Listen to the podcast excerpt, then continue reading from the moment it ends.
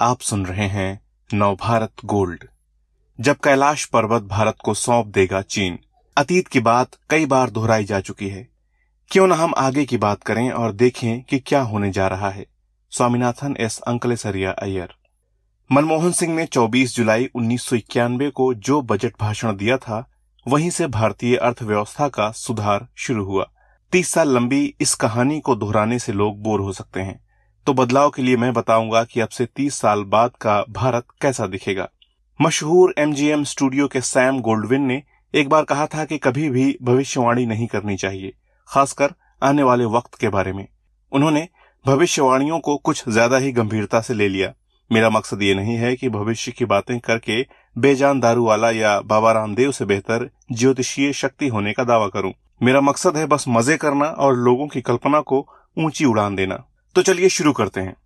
मैं भविष्यवाणी करता हूँ कि तीस साल बाद भारत में इक्यावन सूबे होंगे। अधिक राज्यों के लिए क्षेत्रीय दबाव बढ़ता रहेगा। कई राजनीतिक दलों को एक नया लोक लुभावन लक्ष्य मिल जाएगा।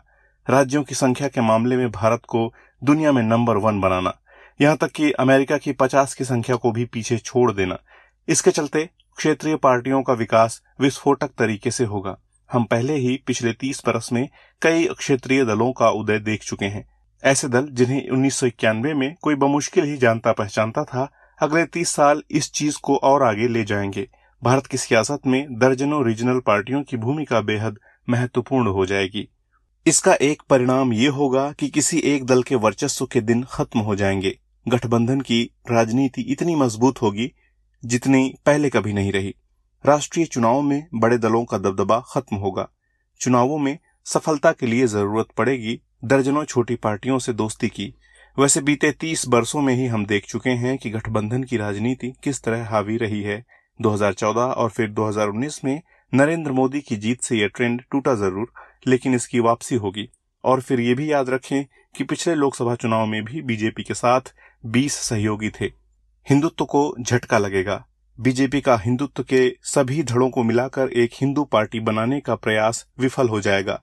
इसकी वजह होगी कि उपजातियाँ खुद ही अपने अपने राज्यों में छोटे छोटे दल बनाना शुरू कर देंगी।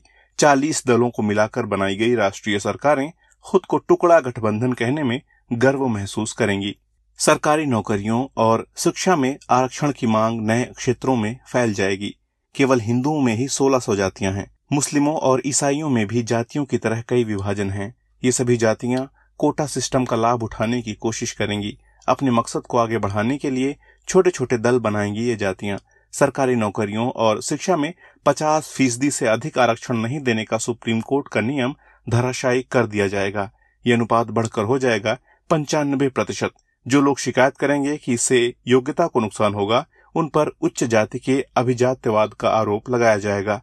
जो विश्लेषक इस स्थिति से उदास होंगे, वे अनुमान लगाएँगे कि उच्च जाति के भारतीय बेहतर नौकरी की तलाश में विदेश चले जाएँगे।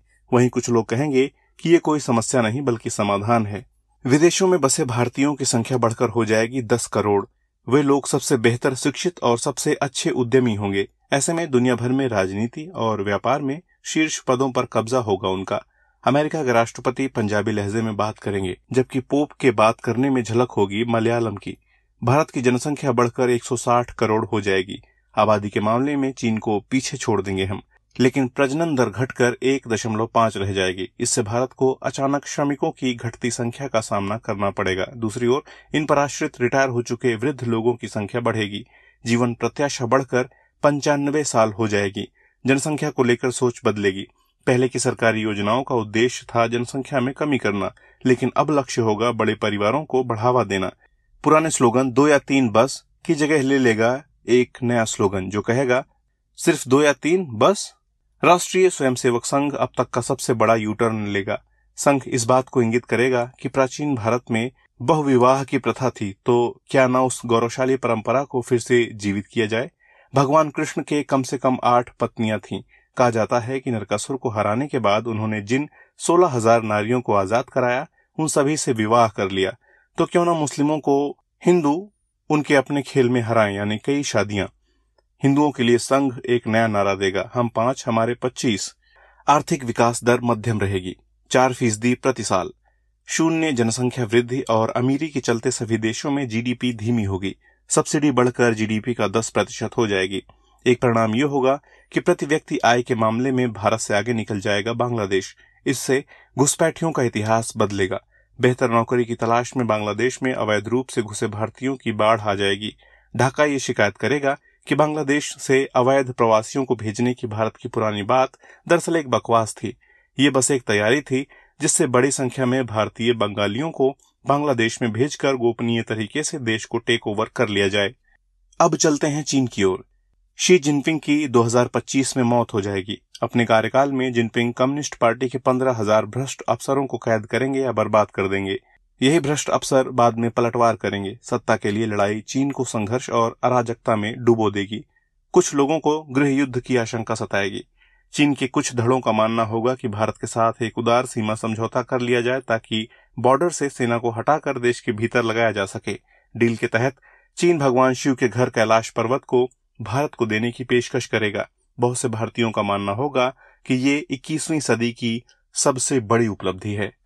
इस तरह के और दिलचस्प पॉडकास्ट सुनने के लिए विश्व की सर्वश्रेष्ठ Hindi infotainment service Nav Bharat Gold पर लॉग कीजिए। गोल्ड के पॉडकास्ट का खजाना मिलेगा नव भारत गोल्ड डॉट कॉम पर।